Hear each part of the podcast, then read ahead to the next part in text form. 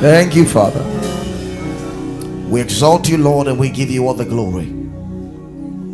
Tonight, flood our hearts with the revelation knowledge of your Son Jesus that will come to maturity and be established, rooted and grounded in your love. We thank you, Father, in Jesus' name. Amen. All right, be seated in heavenly glory. Thank you, Holy Spirit. Thank you, Holy Spirit. Thank you, Holy Spirit. Thank you, Holy Spirit. Minister TMC, you are such a blessing to the body of Christ. We, we, we, thank God so much for your life. We love you. You are a gift. You are a gift. Let's appreciate this great man of God. God bless you so much. If you're not gone when we are done ministering, you can minister to us again. Hallelujah. Praise the Lord. Okay, you ready for the word? Mm-mm-mm-mm-mm. Are you ready for the word? Yesterday we had a baptism of revelation. Tonight we have a resurrection of revelation. Hallelujah. All right, so we won't um, do so much of a recap of what we did yesterday. We just want to continue because we have not even done 50% of what you are supposed to do. Okay, so we want to go straight to the point. Now, uh, we have been teaching on Christ, the true tabernacle. Hallelujah. We said uh, everything that was um, in the Old Testament was pointing to Jesus Christ. The message of the scriptures is Christ. Praise God. In Luke chapter 24, the verse 27, the Bible says, And beginning at Moses and all the prophets, he began to expound in them in all the scriptures the things concerning himself. In the verse 31, the Bible says, And their eyes were opened, and he vanished from their sight. Praise God. So Jesus is the revelation of the scriptures. From Genesis to Malachi, it points to Jesus Christ. Hallelujah. Now, we saw Jesus revealed in the tabernacle of Moses. Uh, we said everything in the tabernacle was a type of Jesus Christ. Hallelujah. Yesterday, we described the tabernacle fence wall. We said the fence wall was made of acacia wood and it was overlaid and covered with um, white lining. We said the wood represents the obedience of Christ and the white lining represents the righteousness of Christ. So we can have the picture so those who are here for the first time can understand. So Anytime a man enters into the tabernacle, you see the white thing there? When you enter into the tabernacle, it meant that you had entered into the righteousness of Jesus Christ. So uh, anyone that saw you from outside could not see you. The person saw the white uh, curtain that was around the fence wall. It was to represent that when a man is in Christ, God sees him as the righteousness of Christ. God does not see your weaknesses, He does not see your faults. He sees uh, His Son, Jesus Christ. Praise God. Because Christ is our righteousness. Praise God. So today we want to uh, go quickly into what we want to do. Now, there were six items in the tabernacle that we want to explain if time will permit us. I want to quickly list them, then we're going to take them one after the other. Now, when you enter into the fence wall, into the tabernacle, the first thing you're going to see is um, the uh, altar of sacrifice. Praise God. Or the altar of burning sacrifice. That's the first thing you're going to see when you enter the tabernacle. The second thing you're going to see is the um, bronze basin or basin for washing. Now, when you enter into the tabernacle proper, uh, the third thing you're going to see is the um, table of showbread, which had 12 bread representing Israel there. The fourth thing you're going to see is the um, candelabrum or the candlestick the uh, fifth thing you are going to see is the altar of uh, incense. Then the sixth thing you are going to see, which is through the veil, is the Ark of Covenant. Praise God. So we're going to explain how all these things points to Christ because we said Jesus is the tabernacle. Praise God. The tabernacle was God's presence in the midst of his people. God wanted to dwell amongst his people. And we said Jesus Christ was a, the tabernacle was a type of Christ. In John chapter 1, verse 14, from the Amplified Version, the Bible says that, and the word became flesh and tabernacled amongst men. So the tabernacle is actually a person. Jesus is the tabernacle. Praise God. He says, and the word became flesh and tabernacle. That's the word dwell is from the Greek word skenu, which means to make tent or to fix a tent. So the tent in the wilderness was a type of Jesus Christ. So the tabernacle in the midst of Israel was God in the midst of Israel. That is why the Bible says his name shall be called Emmanuel, for God is with us. So Jesus is God with man. God was in the tabernacle, God was in Christ, and God was explained in the tabernacle, and Jesus explained God when he lived on earth. Praise God. So now quickly we want to take a look at the altar of burning sacrifice. Let's have the picture so you appreciate what we're doing. The altar of burning sacrifice. is the first thing you're going to see when you enter into the tabernacle. Praise God. Uh, is the picture available? The altar of sacrifice. Now, that is the altar of sacrifice. Praise God. It's the first thing you are going to see when you enter the tabernacle. So we quickly, uh, you can find that when you go home, you can do your, your uh, private studies. You can read Exodus chapter 27, the verse 1 to 8, and then Leviticus chapter 12, chapter 6, the verse 12 and 13. Exodus 27 1 to 8, Leviticus chapter 6, the verse 12 and 13. So you can go and study the whole construction. But I want to summarize it here uh, because of what I want to explain. Now, like we said, the altar of burning sacrifice is the first thing you're going to see when you enter into the uh, fence wall of the tabernacle. Now, the word altar actually means uh, to slay or to slaughter. It's from a Latin word which means to lift up. It's the first thing you're going to see. Now, anytime you got close to the altar of burning sacrifice, you are going to see one thing blood, smoke, fire, and animals. Praise God. Now, this altar you are seeing was made of two elements it was made of wood and it was overlaid with bronze. It was made of wood and it was overlaid with what? Bronze. Secondly, the length and the breadth of the um, altar of sacrifice was equal. It was not a, rec- uh, a rectangle. It was equal. It was a box-like equal uh, kind of uh, square. Praise God. So all the sides were equal. That's the second thing to note. Number three, uh, they it had horns on the four corners of the um, the burning uh, sacrifice. Note it. So number one, it was made of what good go, wood and then overlaid with what bronze. Number two, it, uh, the length and breadth was what? Equal. So it was perfect. Number three, there were horns on every corner of the uh, burning sacrifice. Number five, or number four, it was supposed to always burn with fire. The fire in the altar was never to go out, it was always supposed to burn. Praise God. So now, all the offerings that were offered to God were, were made on this altar. Please pay attention. Okay? All the offerings that were made were made on this altar. Any animal that died never went outside this altar. Any animal that was bent, any animal that was killed was handled at this altar. Praise God. So now the burnt offering, the sin offering, and all the offerings went through this altar. Praise God. What happened was that when a man sins, he comes along with him with a lamb or a goat or a bull. Praise God. Or if he's poor, he'll come with a turtle dove. Praise God.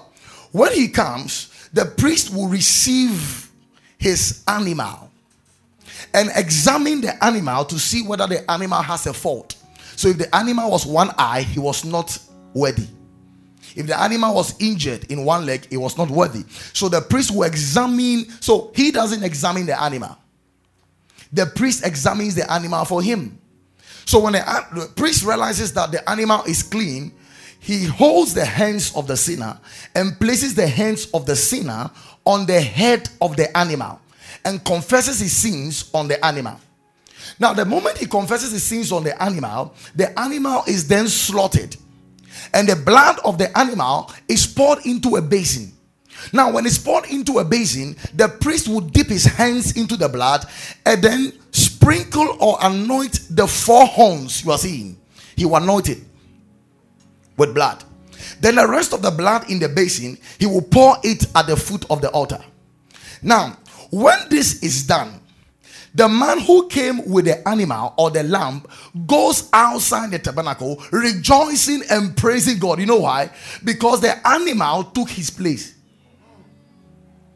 So the altar of incense or the altar of sacrifice was actually picturing an exchange and substitution. Please note this. When the man comes with the animal, the animal is innocent. Number one. Number two, the animal is clean and without defect. When he brings the animal, the high priest examines the animal, and when there is no fault, the animal takes the place of the sinner. So now, remember the animal is innocent. When hands are laid on the animal, the sins of the sinner are transferred to the animal, and the innocence of the animal is transferred to the sinner. You didn't get this. So, the Bible says, For the wages of sin is death. So, the payment for sin is what? Death. Since the animal receives the sins of the sinner, what should happen to the animal? It must die. So the death of the animal is supposed to be your death. The suffering of the animal is supposed to be your suffering. So you can live rejoicing after the animal has been killed because you will not die. Did you follow this? Good.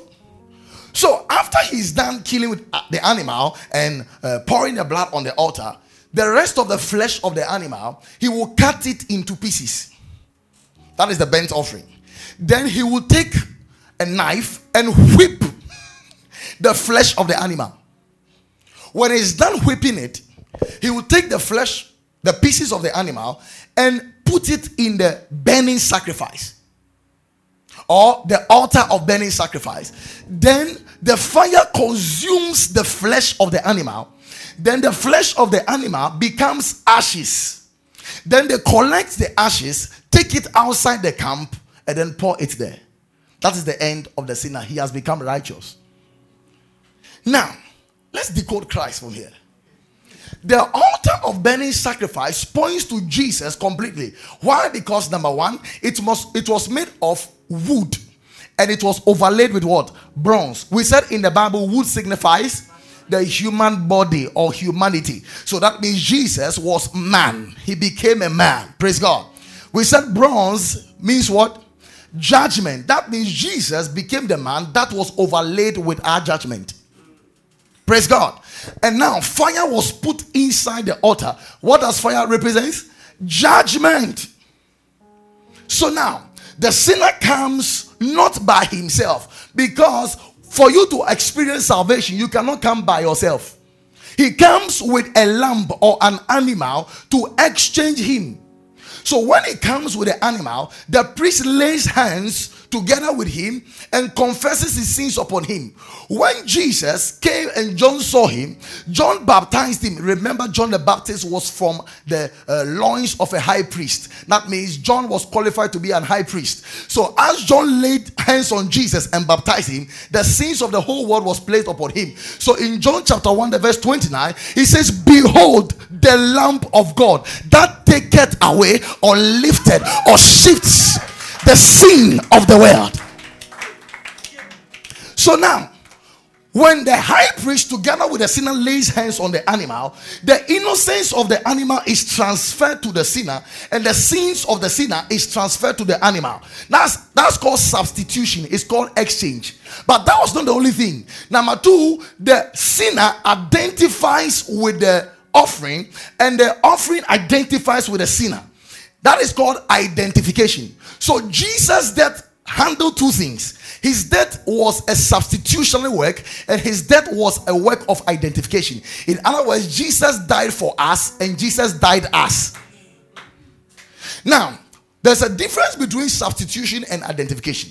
Substitution means exchange. You are supposed to die. I will take your place. Exchange. That is ident- uh, substitution. Identification is different. Identification means that I became you, so my death was your death. So substitution is Christ died for me. Identification is Christ died me. Are you getting this? So now, just like hands was laid and sins was transferred, as John the Baptist laid hands on Jesus, the sins of the whole world was transferred upon Jesus, and Jesus became the bearer of man's sins. Now, what happens is that the lamb is slaughtered. The slaughtering or the killing of the animal was a type of how Jesus Christ was slain on the cross. Did you follow this?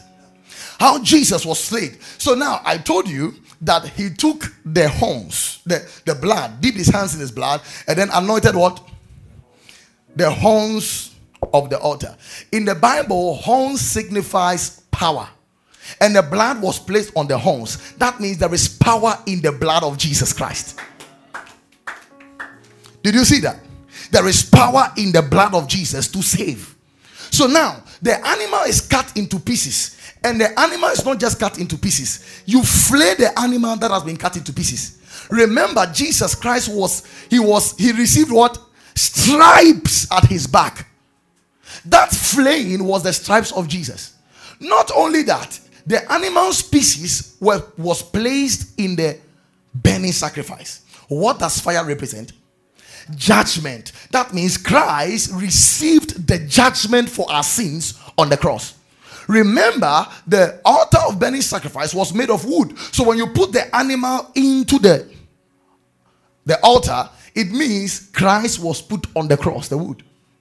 So when the, the fire consumes the sacrifice, it tells you that uh, the, the judgment of our sins was placed on the head of Jesus, and Jesus bore all the judgment for our sins. Now, this might not make sense to us because we might not understand what it means for Jesus to bear the judgment of your sins. When the Bible says Jesus bore the judgment of your sins, it means you will not be judged for your sins again.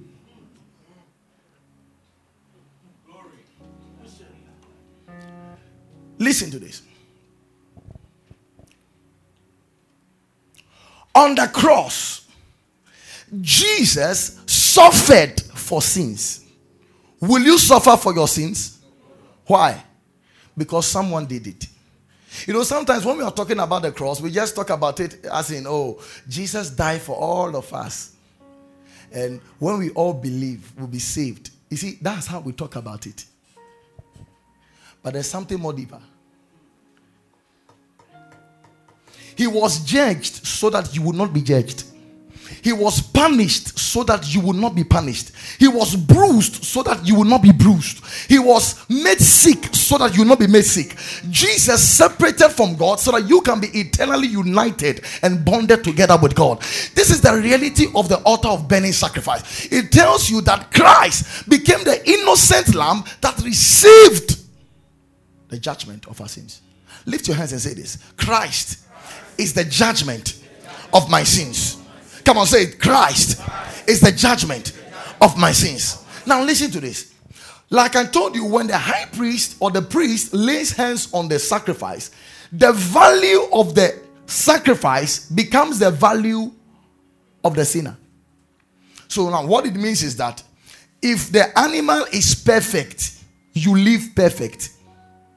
If the animal becomes a sweet smelling aroma to God, you also become a sweet smelling aroma. Let me tell you something God does not examine you, He examines your sacrifice. You didn't get this. God does not examine you. When He brought the animal, the priest did not say, Turn your back and let me see. He examined what? The animal. God does not examine you, He examines Jesus. If Jesus is clean, you are clean. If Jesus is innocent, you are innocent. If Jesus has been judged, you have been judged. What Jesus did to God, you have done. And that is what Christians must arm themselves with. So if Jesus was punished, in your understanding, you know you can never be punished because of what you have done. This is good news. Tell somebody this is good news. Come on. So now we need to understand that Jesus suffered for sins. If we don't understand this, we will not understand our salvation. You know, today, many treat salvation as oh, if you sin, you go to hell. If you lie, you go to hell. People don't understand this salvation thing. Now, when Adam sinned, you were not there, but God said, You sinned in him, for all have sinned. So, guess what? You are not a sinner because you sin. You sinned because you were a sinner. Because Adam transferred his sinnership into you. The work of Adam became your worth. What Adam did became your inheritance. In fact, you were the next of kin. So his death became your death. Are you getting this? When you were in Adam, there was nothing good you could do that can make you righteous. Was there? Mm. Was there? Are you sure? Oh, come on. Was there? So now that Jesus came as the second man and as the last Adam, and now you are in Christ, do you think there is something bad you can do that make that can make you go out of Christ? If you don't understand this, you don't understand salvation. Salvation is about two men, Adam and Adam. Adam and Jesus. Adam and Christ. It is all about salvation. God does not see people, He sees two men. All sinners are in Adam, all righteous men are in Christ. So if you are in Adam, no matter the good you do, you are still perishing. You don't get this thing. If you are in Christ, someone says, Man of God, so are you saying that is what I'm saying? When people hear this message, it liberates them to worship God in truth and in spirit. That God holds nothing against me. He holds nothing against me. Because my lamp was worthy. Tell someone my lamp was worthy. Come on, shout it. My lamp was worthy. Hebrews chapter 9, verse 26. Now watch this. Hebrews 9 26. Jesus suffered for our sins. Now look, he says, For then must he have often suffered since the foundation of the world. But now, once in the end of the world, hath he appeared to do what? Put away sin by the what? Sacrifice of himself. So, what did the sacrifice of Jesus do? It did what? It put away sin. The word put away means to annihilate, it means to cancel forever. It means to disannul forever. It means to abolish forever. In other words, once and forevermore, God will never deal with you according to your sins. Look at the next verse. He says, as, as it is appointed unto men to die once, but after this judgment. This is not for funeral preaching. You hear people preach, he says, Beloved at the funeral. It's appointed unto man to die once, so and after this, the judgment.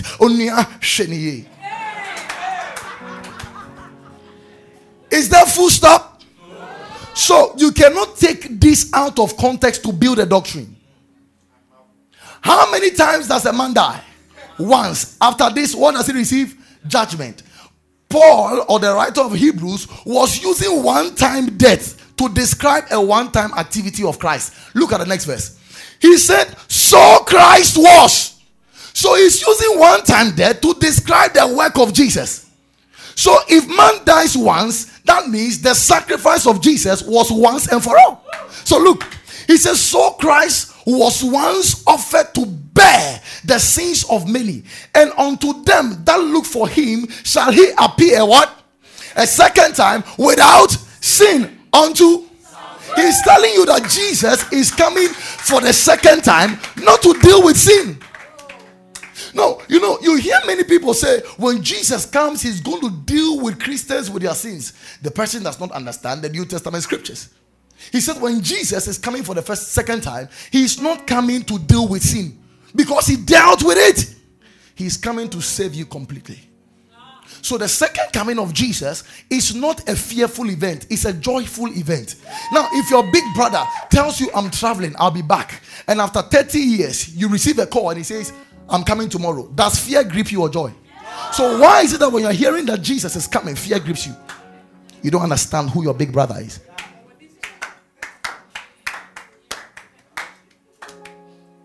Praise God.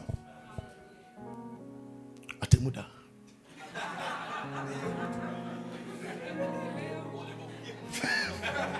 wobɛte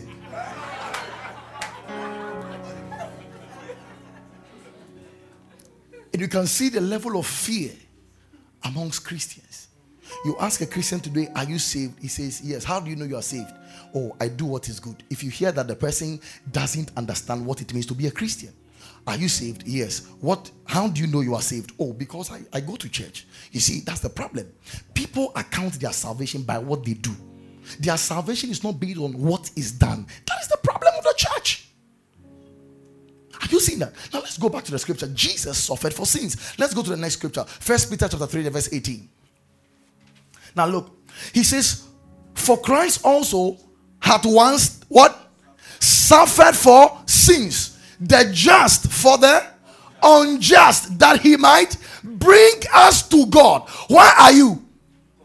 You are with God to bring us to God, being put to death in the flesh, but quickened by the Spirit. Now, he's saying Christ also has suffered once for sins.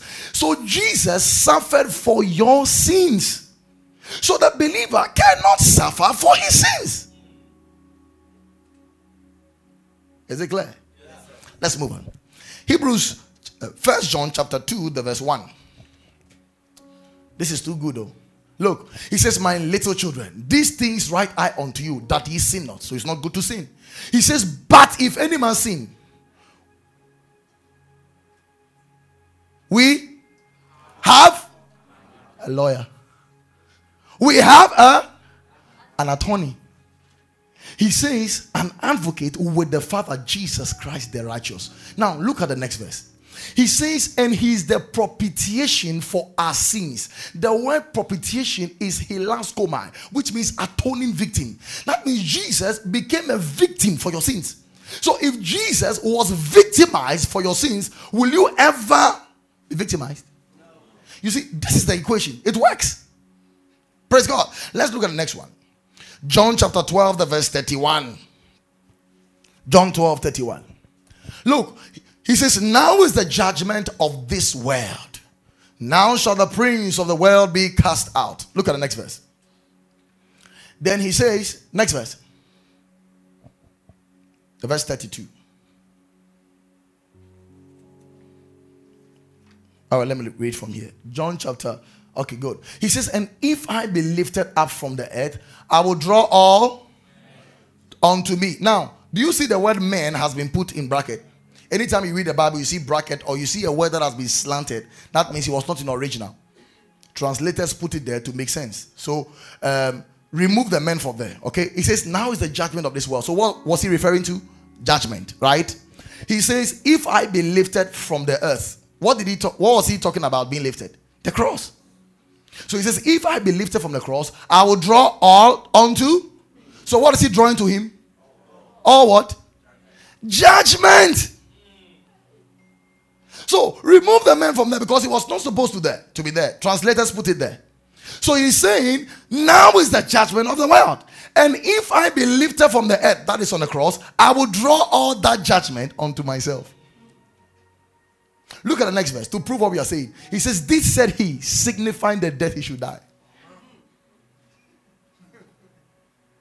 What death is that? The judgment death. Is it clear? Wonderful. So we move on. Let's look at the next scripture. Um, Hebrews chapter, First Peter chapter 2, the verse 21. First Peter 2 21. Now it says, For even hereunto were ye called, because Christ also did what? Uh-uh. Christ also did what? Suffered for us. So the sufferings of Jesus was not for him. He suffered for us, leaving us an example that we should follow his steps. Now look at um, First Peter, look at the verse 23. Verse 23. He says, Who, when he was reviled, reviled not again. When he suffered, he threatened not, but committed himself to him that what judges righteously. So Jesus suffered. He was reviled. Praise God. Let's look at the last scripture, Isaiah chapter 53, the verse 3. He says he's despised and rejected of men, a man of sorrows and acquainted with grief. And we hid, as it were, our faces from him. He was despised and we esteem him not. Look at the next verse. He says, Surely he had borne our griefs and carried our sorrows, yet we did esteem him stricken, smitten of God, and afflicted. Look at the verse 5. He said, But he was wounded for our transgressions wounded for our wounded for our listen when you're reading the bible okay and you see what jesus did put yourself there. If jesus was wounded for your transgression will god wound you for your transgression? So to say that god is punishing you because of something you did is what? Heresy. Because he wounded Jesus for your transgression. He was bruised for our iniquities. The punishment or chastisement of our peace was what? Upon him. And with his stripes we are healed. So Jesus was wounded, he was bruised for our sins. Tell somebody Christ was wounded for my sins. Therefore, I cannot be wounded for my sins. Wonderful. So back to the altar of sac- burning sacrifice. Now, there was something amazing about the altar of burning sacrifice. When a man was under threat of death, then he successfully manages to run into the fence wall and touches the horns of the altar. He can't die. That means if he goes to steal and they are looking for him to stone him, and he enters the place and holds it, they can't kill him. It was like the embassy. it's amazing. So now, let's look at an example of what happened. First Kings chapter 2, verse 28. First Kings 2 28. The Bible says tidings came to Joab for Joab had turned after Adonijah. Adonijah rebelled, he was supposed to die because Joab was going to kill him. Though he turned not after Absalom, and Joab fled into the tabernacle of the Lord and caught hold of the what? The horns of the altar. He was supposed to die. And he escaped and entered into the tabernacle, and then he held the horns of the altar. They could not kill him again. Now, what was he saying? Do you know the man was supposed to die? Right? He was guilty, he was supposed to die. Now, what was put on the horns of the altar? Blood, representing what? That life has already been taken. So if you held it, you are saying that though I deserve to die, I cleave to the horns that was sacrificed for me. So therefore, I cannot die. Praise God. So in the New Testament, when a man believes Jesus, he has held the horns. So this man has eternal life. He will never perish. He will never go to hell. He will never be judged for his sins. When we're in Sunday school, we're told that when you sin, God has recorded everything. And then when we appear in heaven, they will put your sins on a Samsung flat screen, thousand inches. And every believer will be standing like this. Everybody's watching. So when you are watching someone's own, get ready for yours. We show you all the, the, the stealing you were doing. Then all the believers, he, hey,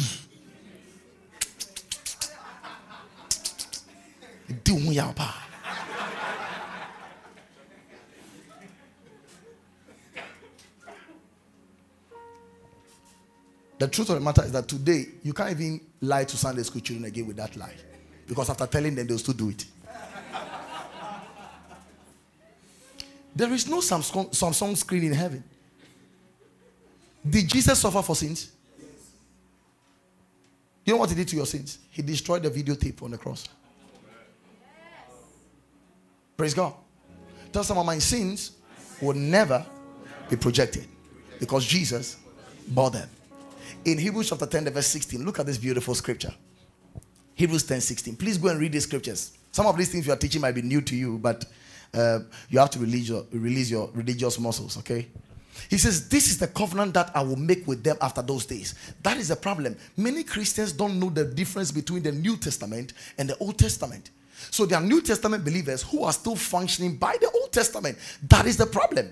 Now, today, if you give me financial currency that existed in 1954, if you want to use it to buy something at a Czech restaurant, would they buy? Will they sell it for you? Imagine you have gone to a choba, you ordered for fufu, you ordered for meat, uh, worth uh, 150 Ghana cedis, and then you finish eating the fufu. You took the toothpick, you, you just remove your teeth, and they ask you, yes, please, your bill is 150 Ghana cedis. Then you took 1957 money and gave it to them. Two things will happen.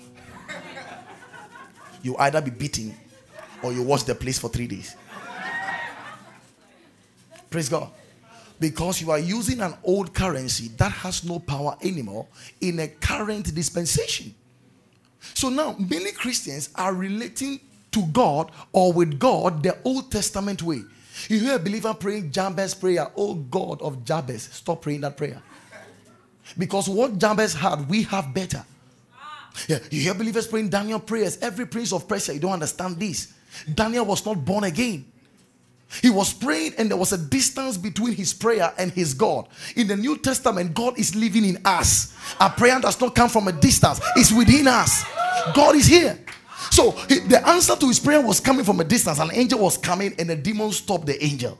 So he had to pray for 21 days before the answer came.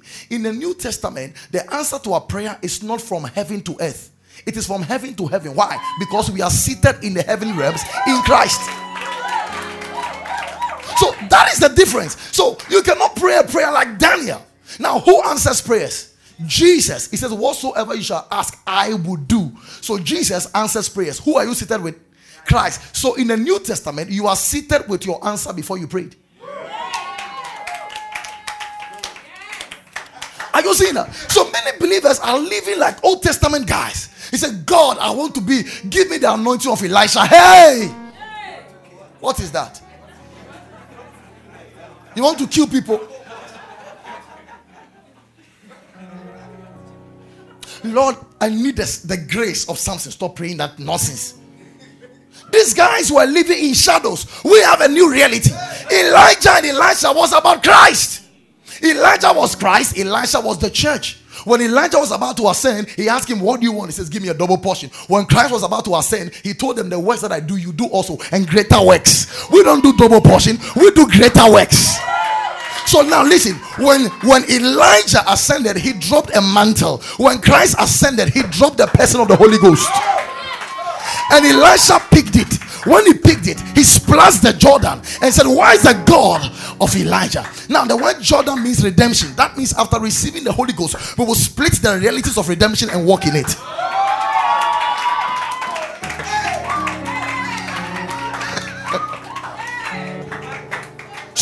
After that, he took off his old garment and put on the mantle that fell. In the New Testament, the old man has been buried. We have put on the new man that is created in God in true righteousness and holiness. So you cannot be like Elijah.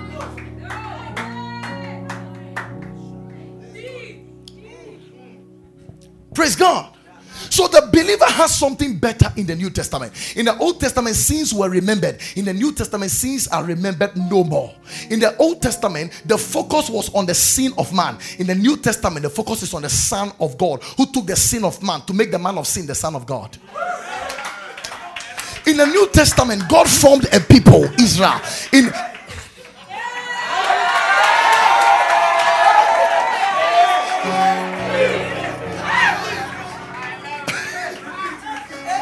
Hold on.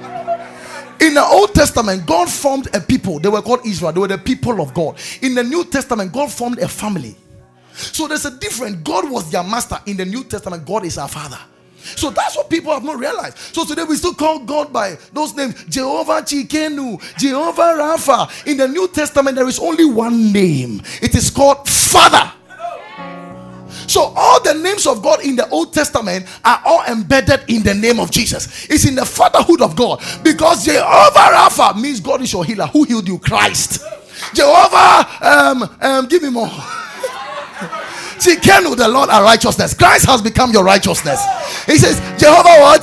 Nissi, the Lord is a banner. Christ is your victory. So everything is embedded in the finished work. When you receive Christ, you have received the totality of God in you.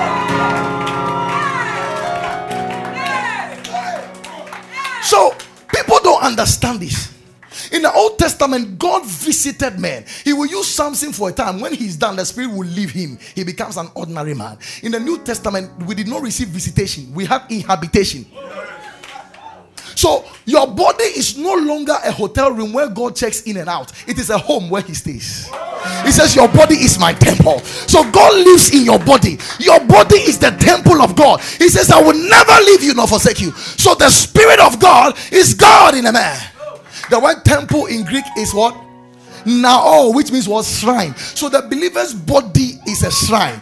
In other words, no go no go powers is not even strong enough. Inside you is an intercontinental ballistic missile.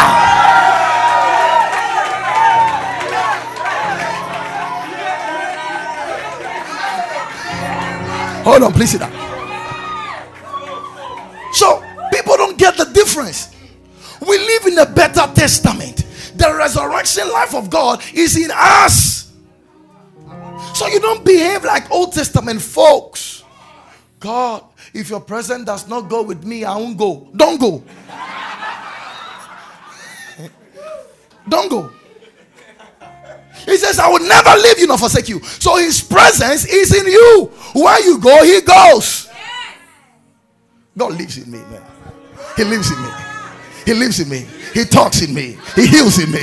The glory of God is in my spirit.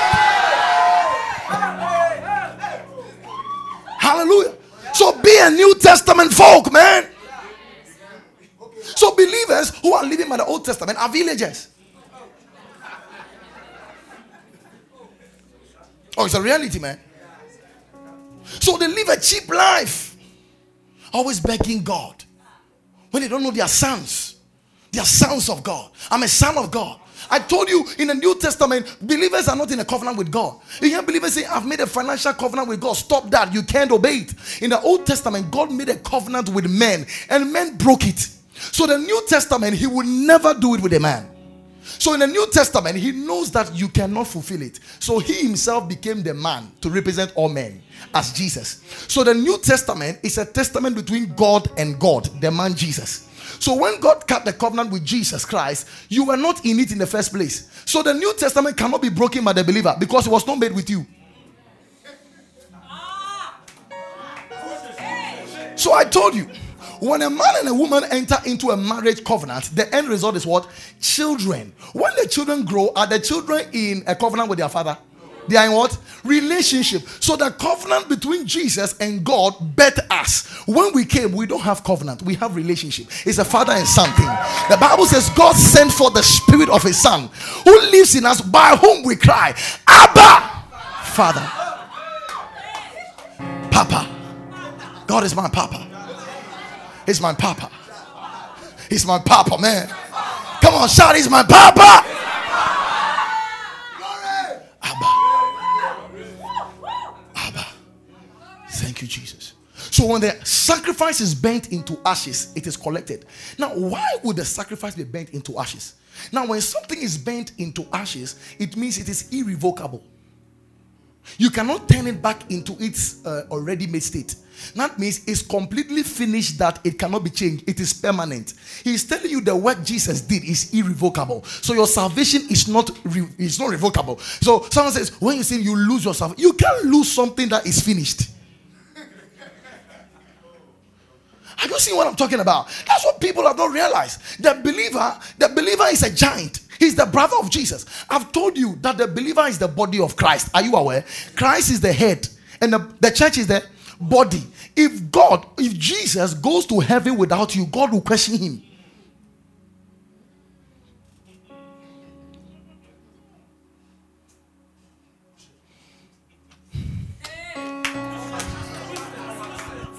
Let's move on. Number two, the brazen laver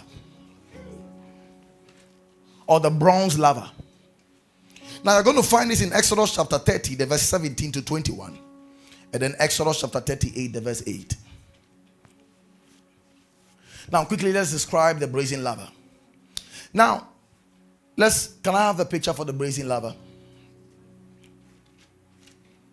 Now, the brazen laver was actually um, a basin for washing hands and feet. Okay, now let me give you the picture before we move on. You have the picture? The brazen laver. The word brazen also means bronze, okay? The brazen laver. Now, that's the brazen laver. It's the second thing you're going to see. Now, the brazen laver was made of bronze all over, okay? Now, what happened was that it was a requirement that before the priest begin their priestly office, they are supposed to wash their hands and their feet before they start their office. And when they are done with their office or they are done with their work, they are supposed to wash their hands and feet again. In fact, God warned them that if you don't wash your hands and feet and you enter, you will die. So, to God, not washing your hands and feet was a matter of life and death. Are you seeing what I'm talking about? So, they were supposed to wash their what? Their hands and feet before starting their office. Now, in the Bible, hands and feet, what do they stand for? Hands is for working, feet are for walk. So the hands and the feet were washing. Typology, uh, in typology, it was speaking of their work and their walk. That was the purpose of the washing. Praise God. Now, in Exodus chapter 40, In the ordination, the, chapter 40, um, the verse 11. In the ordination of the priest, now please pay attention.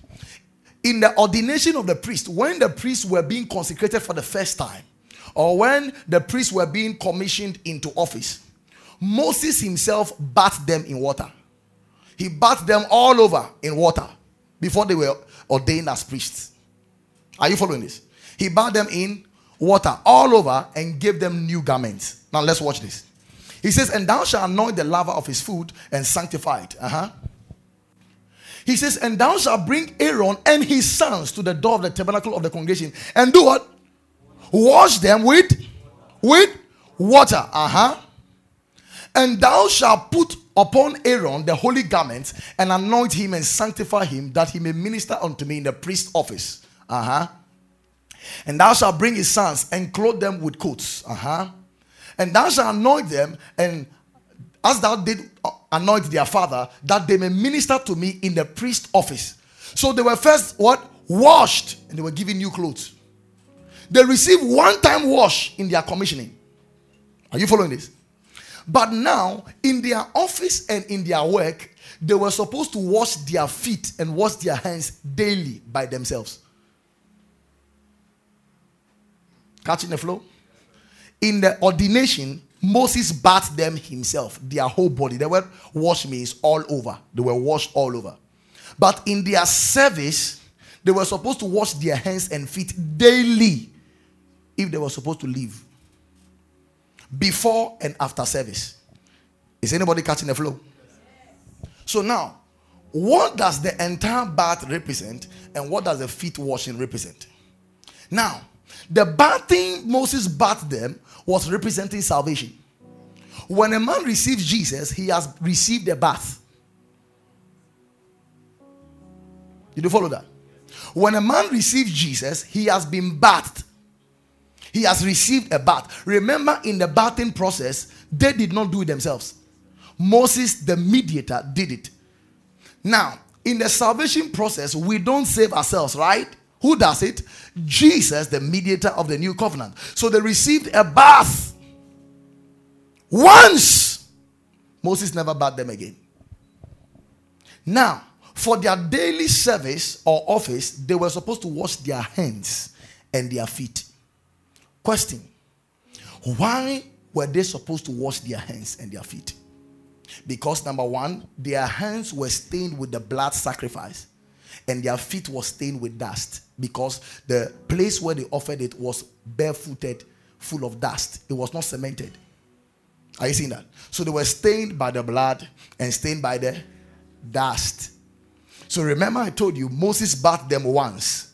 But for their service, they were supposed to wash their hands and their feet by themselves.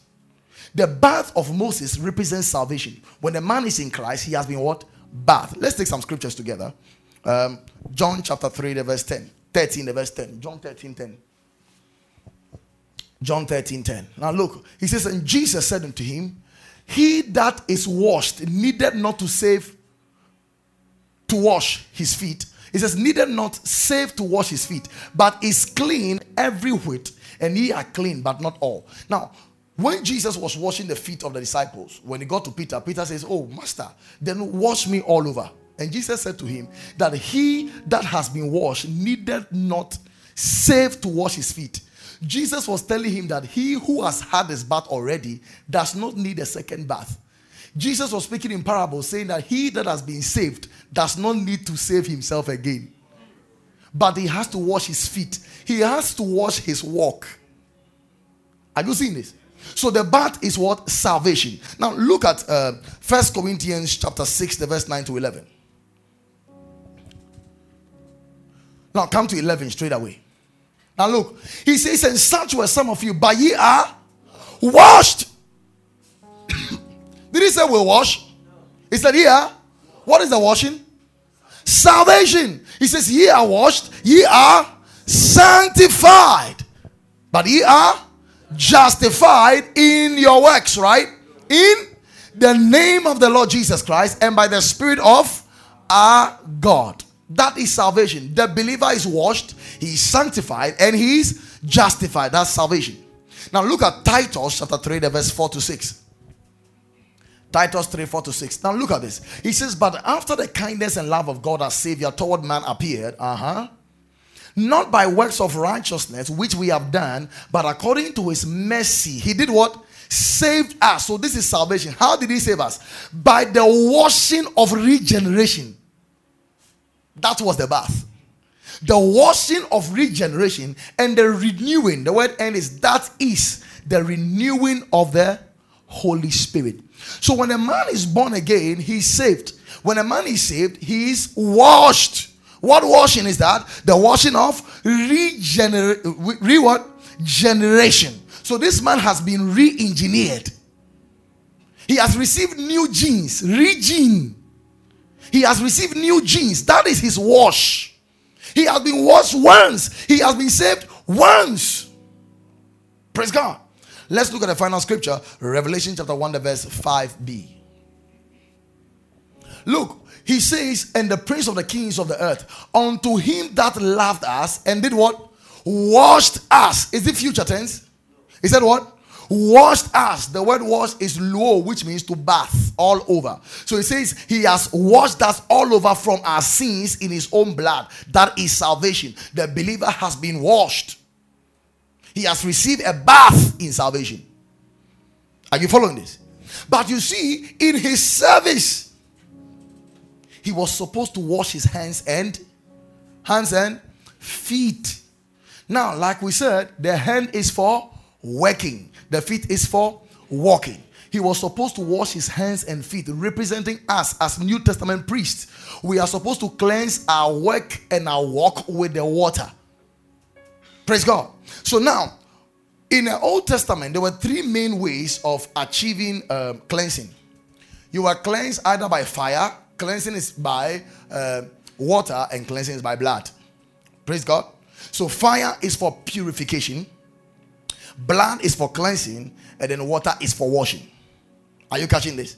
So now, like we said, salvation is the bath, but in our walk with God, we need to cleanse with the water of God's word. So now, watch uh, Ephesians chapter 5, the verse 26. Ephesians 5 26. Look, he says that he might sanctify and cleanse it. Talking of the church. With the washing of water by the by the remember in the Old Testament priests, they were washed how many times? They were bathed how many times?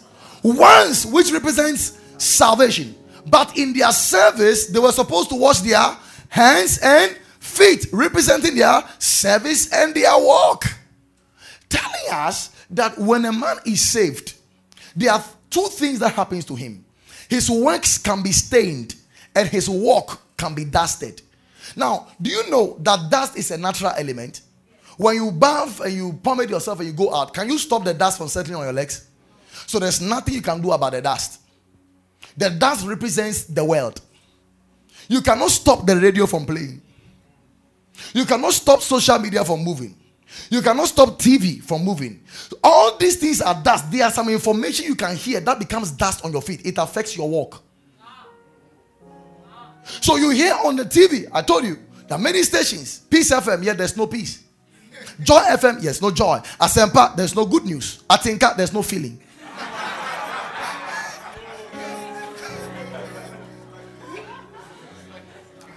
So all these things are bombarding us. They are they are the dust. They stain us and it affects our walk. There are some philosophies that we hear that becomes dust on our feet. It, it does not affect our salvation because we are washed already, but it affects our walk. You can hear a herbalist advertising drugs. He says, Hey, sister, what now that information can be a stain because it can it can affect your mind, and now you begin to imagine, yeah, that's why the pain is killing me like that. That means I'm about to die. It's a stain. We receive certain information from the TV. Even some men of God can cause stains. You can watch some television stations and you, you'll be in trouble. Stains all over. There are stains all over. You are living in a world where nobody gives a damn about anybody. You leave early in the morning. Before you get to the office, six people have insulted you on the way already. You feel discouraged. You feel depressed. There are people today who are committing suicide because of what someone told them that you are useless. It's a stain. And listen, if you don't deal with the stains, it can affect your work. There are people today whose work have been stayed and it has crippled them. They had one information. Someone said to them, You are stupid. Someone said to them, You are useless. They, they themselves knew that they, are, they will amount to nothing. Now, some of you, you are going to school, all right, you're in level 400, but you know you've not become anything. You don't even know what you are studying. It's a serious matter here. There are people today who have been bombarded now they don't even want to hear anything about marriage because they've been disappointed. They are all stains. Stains are anything that doesn't come from God's word. Anything that does not proceed from God's word is a stain. The word will tell you save and be rich. God says give. So now you are being stained. The word says life begins at 40. Meanwhile, in Christ, life begins in Christ. So you see, we are stained all over with a lot of things on the social media platform. You, you can see someone's Facebook and you watch the picture in his suit, you think this guy is some dada B, and then you wonder, ah, look at me. My own mate, he finished two years ago. You are being stained, be careful. So now you start comparing yourself with people. You see someone on a uh, standing beside some um, Fortuner or some Benz. You say, wow, this guy is prosperous. Meanwhile, it was somebody's car. But now you start comparing yourself. There are many of you who are, you see, some of you, now when you see people's progress, then your heart is beating. You are being stained. When you see people who, who you thought will amount to nothing, now they become something, then you are like, what is, what is all this about my life? You are comparing yourself to people, you are being stained. The competition is affecting you. Your life has now become more materialistic than being in Christ. They are all stains. These things affect our heart and our and our minds. But listen, there was a solution. What's the solution? The bronze laver. They were supposed to wash their hands and their feet. Listen, the bronze laver represents Jesus as God's word for you. You are supposed to wash your walk and your work with the word of God. Jesus said, Ye are clean because of my word. So the word of God cleanses a believer to affect his walk and his work.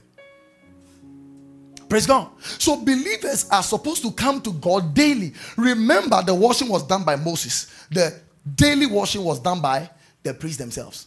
Salvation was done by Christ. Walking in the word and growing spiritually is your responsibility. You are supposed to grow up spiritually for yourself. I told you Jesus died for your salvation, but he did not die for your spiritual growth. I don't think you rise up and Jesus will hold your legs, sister. Let's go to the dining table and study the word of God, and you're going like this.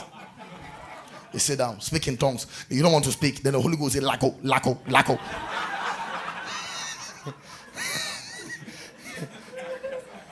That's what happens to us, then all of us will grow spiritually. God won't do that for you. Praise God. I wish it was possible. The Holy Ghost will not say, My daughter, today is a holy day. Fast for me.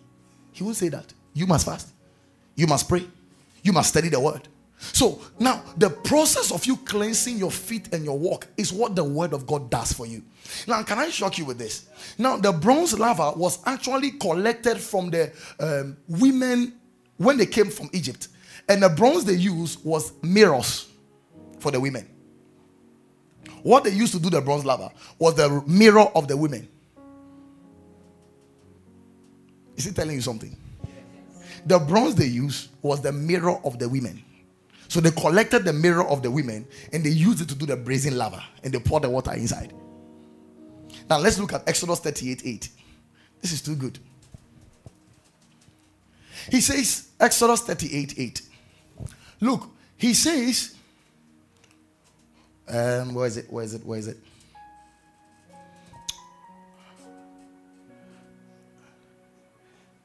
Exodus 38 8. Yeah, Exodus 38 8. Now look, he says, and he made the laver of brass and the foot of the brass of the looking glasses of the what?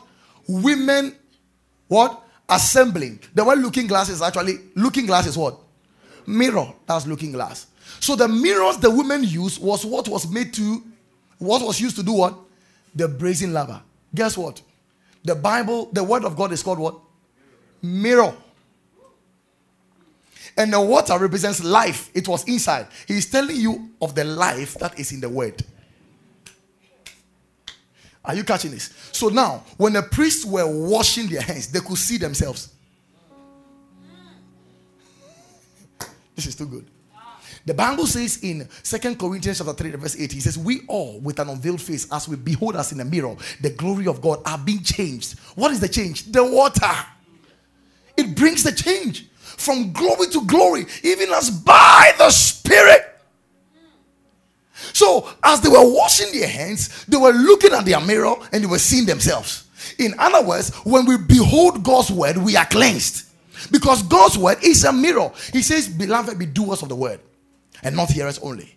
But he that is a hearer and not a doer is likened unto a man who beholds his natural face in a mirror and comes out only forgetting what manner of man he is. That means when a man gazes into the word of God, he sees himself. Now, in this physical world, when you look into a mirror, what do you see? Are you sure? Okay. You see yourself, right? God is telling you who is the word of God? Jesus. And the word of God is the mirror, right? So when you look into the word, what do you see? Jesus, right? And when you look into a mirror, what do you see? Yourself. When you look into the word, what do you see? Jesus as yourself. so actually, Jesus is yourself. You know what it means? What is true about Christ is what is true about you. So as you behold the word, you see him in you. When you hear Jesus be righteous, that is you you are seeing. Jesus did not have to become righteous for himself, he was righteous. He did not have to die for himself because he had no sin. So everything Jesus did was for you. So as you behold Jesus in the word, who are you seeing? You. That's how I see Jesus. I see Jesus. So as you behold the word, you are cleansed. Praise God. As you behold the word, you are cleansed. That means how you study the word matters. You can read the word with the lens of Moses and see curses, Deuteronomy 28. See laws, Ten Commandments. See 613 laws. Yeah, I have a lot of burden on me. You are seeing with the wrong lens. A believer must read the word with the lens of Jesus. How do you do that? You must now read the word from the perspective of the death, burial, and resurrection of Jesus. Because that was what changed the whole equation. Now we see Jesus in his finished work when we study the word. Because what is true about Jesus Christ is true about who? It's true about who? Me. It's true about who? Say, Jesus is my life. Jesus is my mirror. As I behold him, I see myself. As I see him, I see me. As I know him, I know me. Jesus is my life. Praise God. So we are done with the um, brazen laver. So quickly, we want to go to the third thing the table of showbread. The table of showbread. Now, when you are outside the tabernacle, all you see is bronze because bronze signifies judgment. But when you enter into the tabernacle proper, all you see is gold because gold signifies divine things. That means the judgment represents Christ as our judgment, right? That means when a man has been saved, he has been given access to now experience divine things. Because this is what you see in the tabernacle proper. When you enter, everything there is gold. Gold signifies divinity. So now that you have entered proper, you can now function with divine things. So everything there is gold. So when you enter, the first thing you see is the table of showbread or the table of his presence. This is too good, though. Now, let's describe the table a bit. Now, the table was number one made of acacia wood and it was overlaid with gold. You hear this a lot. It was made of wood and overlaid with what? Gold. Good. Now, secondly, the table had rings on the four corners. on the uh, the burning sacrifice, it had horns. On this table, it had what? Rings. Please note that. Can you see the rings? Good. So the rings, they put a pole there so that they can be able to carry it. So it was a ring that was designed on the uh, table of showbread. Okay. Now, the next thing you're going to see was 12 loaves of bread, fresh and hot. Pan of show. Fresh, fresh. 12. Now, note this the 12 loaves were all of the same size, same weight, same material. It is very important. It was same size, same weight, same material. 12. Each bread is representing one of the tribes. How many tribes were in the camp? 12. So 12 breads on the table. Are you watching this? Good. So the bread was supposed to last for six days. On the seventh day, the priest will eat it. so if you're a priest, you're just waiting for seven days. Seven days, you just find some melody. You just take it off. Praise God. Good. On the bread, the priest takes frankincense. You know frankincense? That aromatic incense that comes, yes. Then they will sprinkle the frankincense on the bread. So as the bread is heated up like that, there is a nice aroma that comes out of it. Praise God. And then it was on the table. It was called the table of God's presence. In other words, God was on that table. So if you were close to that table, you were actually close to God's presence because God was looking at the bread.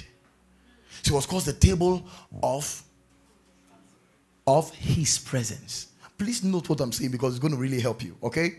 Now, the table of showbread was to point to Israel that God wanted to dine with man. So it was actually the dining table of God. Are you following this? Good. So the bread on the table was to signify that God wants to dine with all the tribes. That means he wanted to dine with everybody in the camp. That was his goal. Praise God. So now, that is what the table of showbread pictures to the Jews. Now, in the New Testament, there is something better about this table. Now, in the Bible, table signifies what? Can someone tell me? What does table signify? Dining table, a place for eating. What again are you thinking about? Or some of you don't have tables at home. I understand. Levels go change. Praise God. So it was a golden table which was uh, made of wood. Now let's explain this in the light of Christ. The acacia wood that was designed into a table which was overlaid with gold was a picture that Jesus was man and he was God. Gold signifies divinity. Wood signifies humanity. So the table made of wood overlaid with gold represents Jesus. He was God, he was man. Full man. Praise God. Now, table signifies fellowship. So God wanted to dine with Israel. So as the priest got close to the table, it was as though all Israel was at the table. So that was where God and Israel met to dine and fellowship. Who is the table? Christ. The Bible says, For God was in Christ, reconciling the world to himself. So the table brought God and men together, telling us that Jesus is the fellowship of man between God and man. So he made a fellowship with God possible because he's the table we dine on. Praise God. Number one, that's so the table was God eating and dining with man. Number two, on the table you find bread. Bread. Who is the bread? Jesus is the bread of life. Now, let's look at some scriptures. John chapter 6, the verse 35. John 6 35. Look, he says, Jesus said unto them, I am the bread of life. So, what was the table of bread pointing to? Jesus as the bread of life. He that cometh unto me shall never hunger. He that believeth on me shall never thirst. Look at John chapter 6, the verse 48. 48. Look, he says, I am the bread of life. So, who is the bread of life? So, what did the bread represent? Jesus as the bread of life. Now let's examine how the bread is made. For you to make bread, you need flour. Flour is made of wheat that has been pounded. Are you following this? Flour is made of what? Wheat that has been pounded. Jesus in John chapter 12, the verse 24, he says, Until a corn of wheat falls to the ground and dies. So, who is the wheat? Christ. He was pounded, sufferings, to become fine flour. Not only that, the flour is actually put into fire and it is baked. So Christ's life went through suffering on the cross. That's the fire, judgment.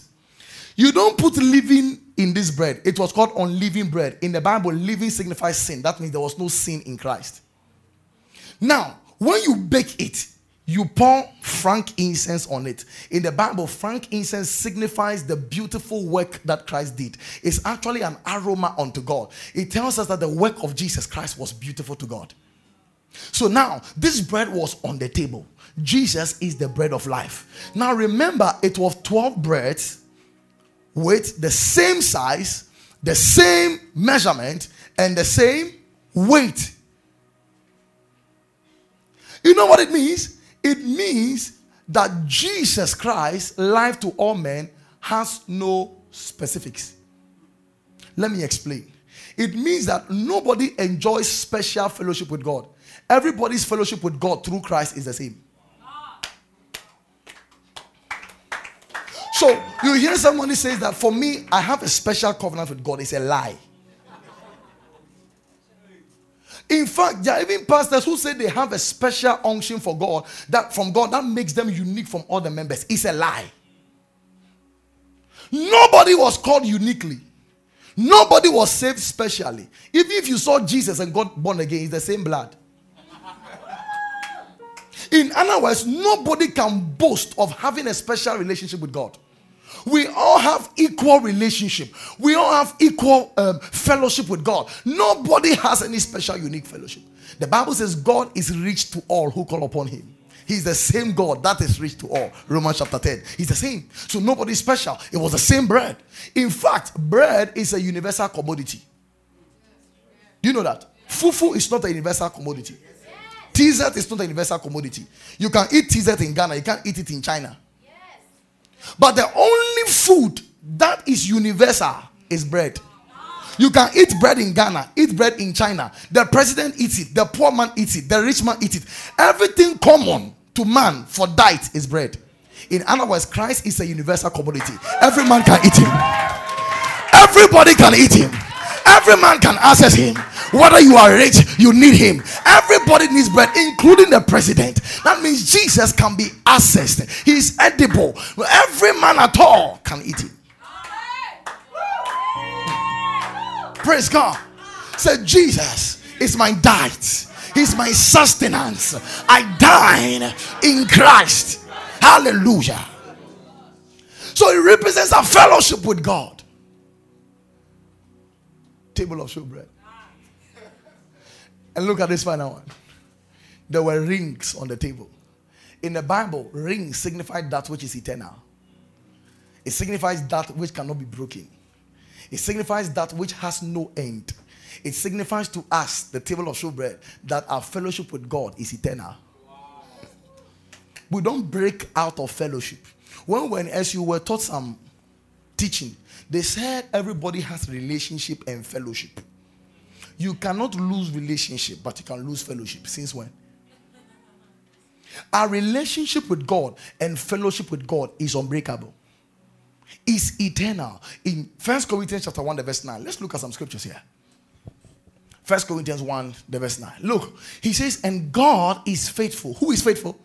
Uh-uh. Who is faithful? Who is faithful? By whom ye were called unto the fellowship of his Son, Jesus Christ, our God is whose faithfulness called you into fellowship, not your faithfulness. So, if it is God's faithfulness that called you into the fellowship of His Son, can your unfaithfulness change God's faithfulness? Listen, the believer can never lose fellowship with God. Look at what he said. God is faithful by whom ye were called unto the fellowship of his son. He didn't say unto your personal fellowship. He says unto the fellowship of his son. In other words, there was an ongoing fellowship between Jesus and God already before you joined. Example, I'm a rich man's son. I closed from school and I went with my friend who is not rich. So we went home. My dad was playing football. When he was playing the football, I, the rich man's son, went to join and we're all playing football. So we we're enjoying fellowship. Then the poor guy was just watching, was like, wow, it's so nice. And he knows he can't join. He's just watching and just enjoying. So wow. Then the son says, Hey, come and join us. He says, Really? Me? I should come and join? Okay. Then he moves his shoes. Then he came. The fellowship was already ongoing between the father and the son. And he called the boy to come and join. There was an ongoing fellowship between God and Jesus. And God, Jesus called you to come and join the fellowship. So can you be the one to stop the fellowship? It began before you joined. Are you seeing that? So our fellowship with God is eternal. It is God's faithfulness that called us into fellowship. So in case in your walk with God you make a mistake, does it affect your fellowship? No.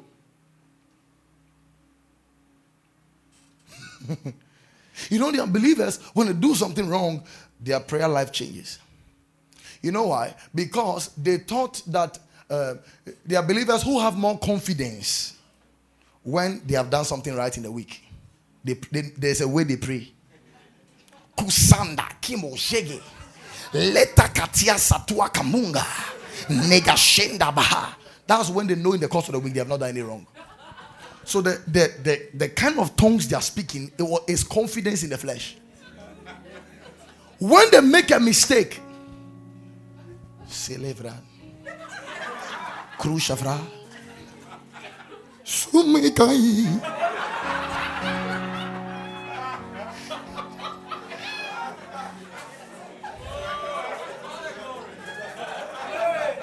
Brother, what is wrong? You on fire.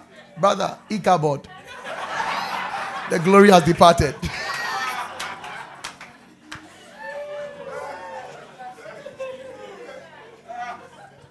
Listen, the believer's fellowship with God is eternal because it was not his faithfulness that commenced it, it was God's faithfulness that brought you into fellowship. So you cannot lose that fellowship. Tell someone, my fellowship with God is eternal. My fellowship with God is eternal. I am sealed by his blood. Now, listen, the believer has peace with God. God has sworn never to be angry with you. In Isaiah chapter 54, the verse 9 and 10. Now, look at this scripture. We're going to do this in five minutes, then we close. Look, he says, For this is as the waters of Noah unto me. For as I have sworn that the waters of Noah should no more go over the earth, so have I sworn that I will not wrath with thee nor rebuke thee. Who is speaking here? Who is speaking here? Who is speaking here? Who is swearing here? Listen, if God swears, it's a serious matter. He says, As I swore to Noah that the waters will never destroy the earth again, so have I sworn not to be angry with you. Now, this is dangerous. Now, did God swear to Noah that he will never destroy the earth again with flood? Since that day, 5,000 years ago, has it happened? Have you ever seen the whole earth destroyed with flood? That means God kept his promise. Do you know that God does not have to swear? Now, the Bible says, For God is not a man that he should lie. In other words, men lie. So if he says God is not a man that he should lie, that means God cannot lie. So now, the reason why men swear is because they lie. So for me to trust you, you must swear to me. Did you get that? You must swear by something that is greater than you. So when you say, I swear, I will not do, I will not do anything bad against you, then he says, oh, really? Okay. So when men swear, you get confidence in them, right? So if God cannot lie, does he need to swear? So why did God have to swear to Noah? Because that was the only language Noah could understand to have confidence in him. So God had to speak the language of a man by telling him, I swear. Because God cannot swear by anyone greater than him. Because he himself is the greatest. So when God swears, he swears by himself. So he swore to him that he will never cause flood to destroy the earth. Has it happened? Do you believe it? Do you believe God's word? Now, God says, As I swore that way for 5,000 years, it has not happened. He says, So do I swear never to be angry with you. In other words, if you believe Noah swearing and you don't believe God swearing that he will never be angry with you, you don't believe the Bible at all. Lift your hands. Say, God can never be angry with me. Come on, shout it. God can never be angry with me. I have absolute, total fellowship with God. It's now and forever. Romans chapter 5, the verse 1. Look at this. Romans 5 1. Now look, he says, therefore, be justified by. Uh-uh. Are we justified by works? There are a lot of Christians who feel that they are justified by doing good. It's wrong. There are Christians who feel confident when they pay good offering. So they know that God is pleased with my sacrifice. You are not Solomon. Are you following what I'm saying? So you don't feel confident and justified by the good you do. He says, therefore, being justified by faith. How does a man receive justification? By? Mm-mm. By? By? By? By? By? By? By? By? You know, sometimes you need to say things a thousand times before it sticks. We are justified by? To be justified means to be made right with God. So that means, uh, therefore, being made right by we have. We have. He didn't say we will have. We have peace with God. Through who? Through who? Through who? Our Lord Jesus. Lift your hands. Say, I have peace. I have peace with God because I'm justified by faith and not by my works. Ephesians chapter 2, verse 13. Look, he says, But now in Christ, ye who were sometimes were far off are made near by the blood of Christ, by your 10 hours prayer, by your fasting. You know, there are Christians who feel when they fast, that's when they get closer to God. He says, We are drawn near by the blood of Jesus. So, what draws a man to God is his blood. Next verse. For he is a who is your peace? Jesus, who had made both one, both Jews and Gentiles, and has broken down the middle wall of partition between us. Next verse. He says, having abolished in his flesh the enmity, the law of commandments contained in the ordinances, for to make in himself of two in one new man, so making peace. Look at the next verse. He says, and that he might reconcile unto God in one body by the cross, having slain the enmity thereof. Look at the next verse. He says, and came and preached peace unto you which were afar off, and to them that were near. Next verse. He says, For through him we both have what? Access by one spirit with. Let's read this scripture one, uh, together. One, two, go. For through him we both have access by one spirit to the Father. So, a prophet does not have more access to the Father than you do. So you don't buy Milo and bread and say, Prophet, fast for me. Fast for me. I know God hears you more. He says we all have what? Access. Listen, it is only in Christ that nobody enjoys monopoly power about God. Nobody enjoys monopoly power. We are not like Hezekiah and Isaiah. Isaiah came and said, Hezekiah, Prepare your house. You're about to die. Hezekiah did something that shocked me. In our days today, if a prophet tells you about to die, you chase the prophet. Prophet, what shall I do? Who gave the prophecy? The prophet. Who gave the prophecy through the prophet? God. Do you know Ezekiel did not chase the prophet? He went to the God of the prophet and turned. After speaking to God, God spoke to the prophet of God to go back to him and go and change the order. Listen, if believers know how to enjoy their access they have with God, they can change situations even in their bedroom. Ah. Listen, tell someone I have access. I have same access. I have same access. Come on, shout. I have same access. Lift your hands. Say, Father, I thank you that the fellowship of Jesus is what I've been called into. God is faithful, and I've been called into the fellowship of His Son. Lift your hands one more time. Say, Jesus is my peace with God. Jesus is my peace with God. God can never be angry with me because Jesus is my peace with God. First Thessalonians chapter 5, the verse 9. Look, he says, For God has not appointed us unto wrath, but to obtain salvation by our Lord, what? Jesus Christ. Listen, everything the tabernacle was talking about was pointing to God's plan for your life. Listen, to the Jews, they did not understand. They saw God telling them, Don't come near. You have to come only through the high priest. So they thought God was preventing them from coming. They didn't know that God was teaching them that before you come to my presence, there must be a high priest. That high priest is Jesus. He's the one to bring you. So they saw barriers. God saw prophecy. Are you seeing that? So the tabernacle was about God's salvation plan to save a man.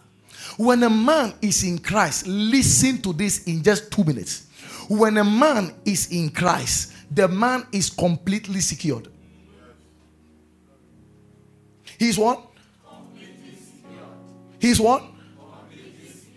So listen, believers who are scared of rapture don't understand what it means to be a Christian. I was surprised when I saw First Thessalonians chapter uh, 4, the verse 18. Let's go there. First Thessalonians chapter 4. If you are there, you say glory. glory. Good. Thank you, Jesus. All right. First Thessalonians chapter 4. Let's read from the verse 16. Look, this was Paul's teaching on rapture. Please pay attention. He says, For the Lord himself shall descend from heaven with a shout, with the voice of the archangel, and with the trump of God, and the dead shall rise first. Then we which are alive and remain shall be caught up. That's why we get rapture. Together with them in the clouds to meet the Lord in the air, so shall we ever be with the. You don't stop there. There is a final verse there. If you don't read that one, you never understand what it means about the rapture. What is the next verse? Let's read together. One to go. Wherefore, comfort one another with these words. So the rapture doctrine is for comforting one another, encouraging one another. So those days in the early church, rapture doctrine is for encouragement. Today is for threat. He says, encourage one another with these words. Encourage one another. In other words, they, those days, they didn't say Jesus is coming. They say Maranatha. Then they all shout, Maranatha. Other words, Jesus is coming. Then they are all comforted. Today, it has changed. It has changed. Today is not Maranatha, it's Helata. Say, I'm secured, in Christ. Lift your hands and begin to bless Him.